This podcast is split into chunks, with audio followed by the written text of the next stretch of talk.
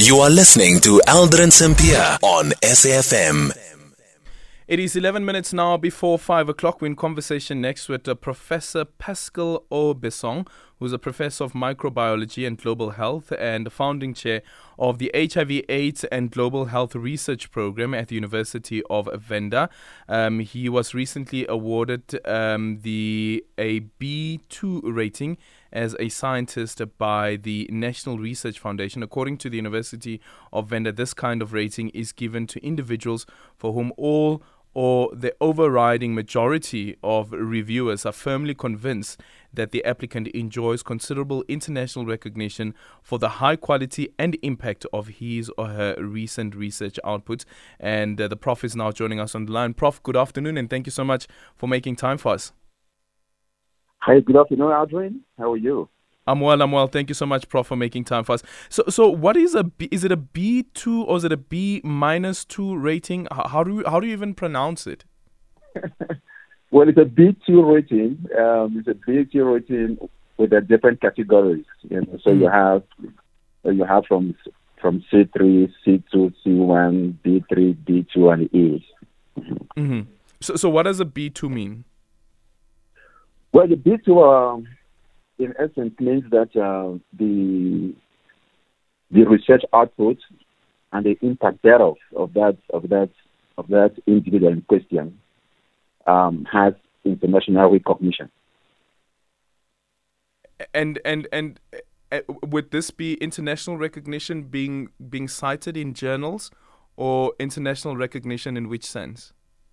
Yeah. So so well today the process goes is that you know you submit you submit you submit the evidence as required as required by the National Research Foundation, and this is sent out to peers nationally as well as internationally, mm-hmm. and then they make a judgment call in terms of the portfolio that um, you have you have submitted. Yeah. So, so they look at the variety of things, you know, the citations in terms of how you're advancing the science, um, in terms of how other researchers are using your work um, in terms of the students you are training in that particular field of expertise. And so a whole lot of stuff, you know, to come out with a determination in terms of who is this person. And tell us then about the research that you've done that also looks at um, the gut infection on child growth as well as development, as and, and, and also the response to vaccines. Yes, um, um, this was this was an international study that was that was done in South Africa, um, as well as seven other sites. You know that um, were in, in Tanzania, in Brazil, in Peru, India, Pakistan, Bangladesh, um, and Brazil as well. And then with also certain um, and collaborators from the U.S. Um, um, and from Europe. And the whole idea was to say what what what are the interactions, what actually impacts a child growth and development from birth.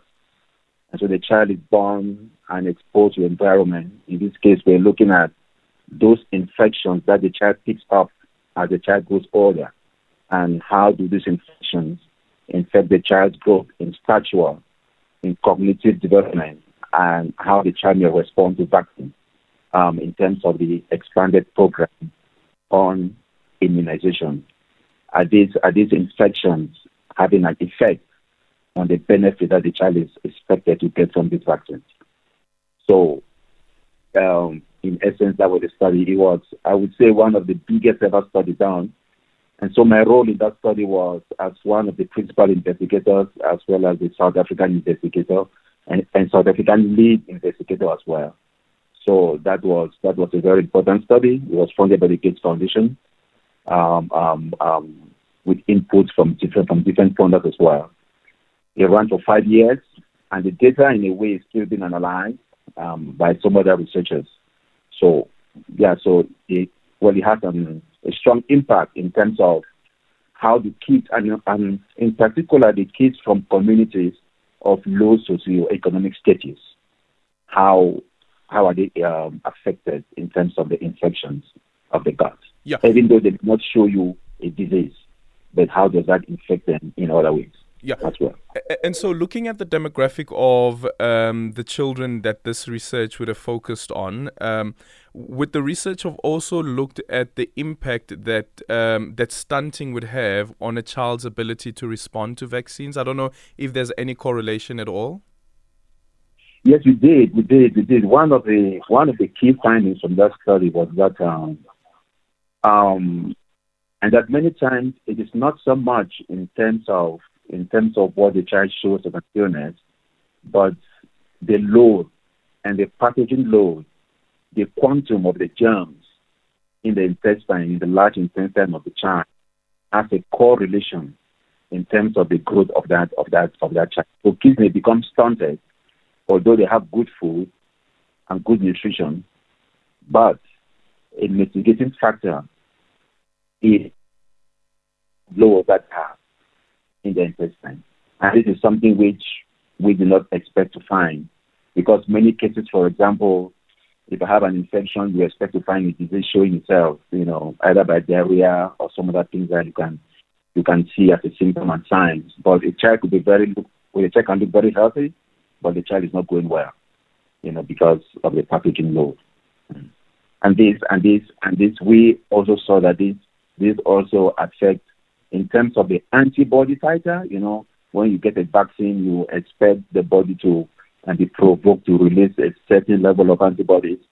And, and we're able to show an association that as the child has a higher burden of intestinal infection, this also reduces the amount and the level of antibodies that the child can produce, you know, to ward off some of the child with infection.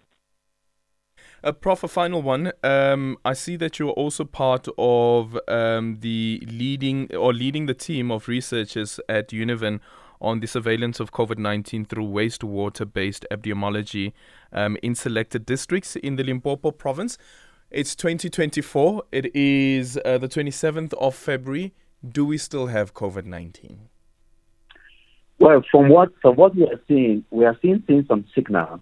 Um, um, in fact, what we are looking at is that we sample some of the wastewater effluent, um, influent, sorry, you know, the influent wastewater coming to the treatment plant. So sample them every week um, as a way of keeping an eye in terms of what may be happening in the community. So we are still seeing some signals based on the RNA levels that we are detecting.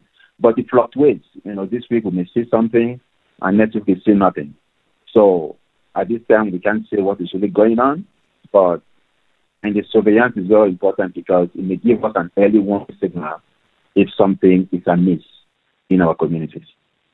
Okay, Prof, thank you so much for your time and congratulations on this recognition as well. Professor Pascal um, O. Bessong, Professor of Microbiology and Global Health, and also the founding chair of the HIV AIDS and Global Health Research Program at the University of Venda, better known as Univen.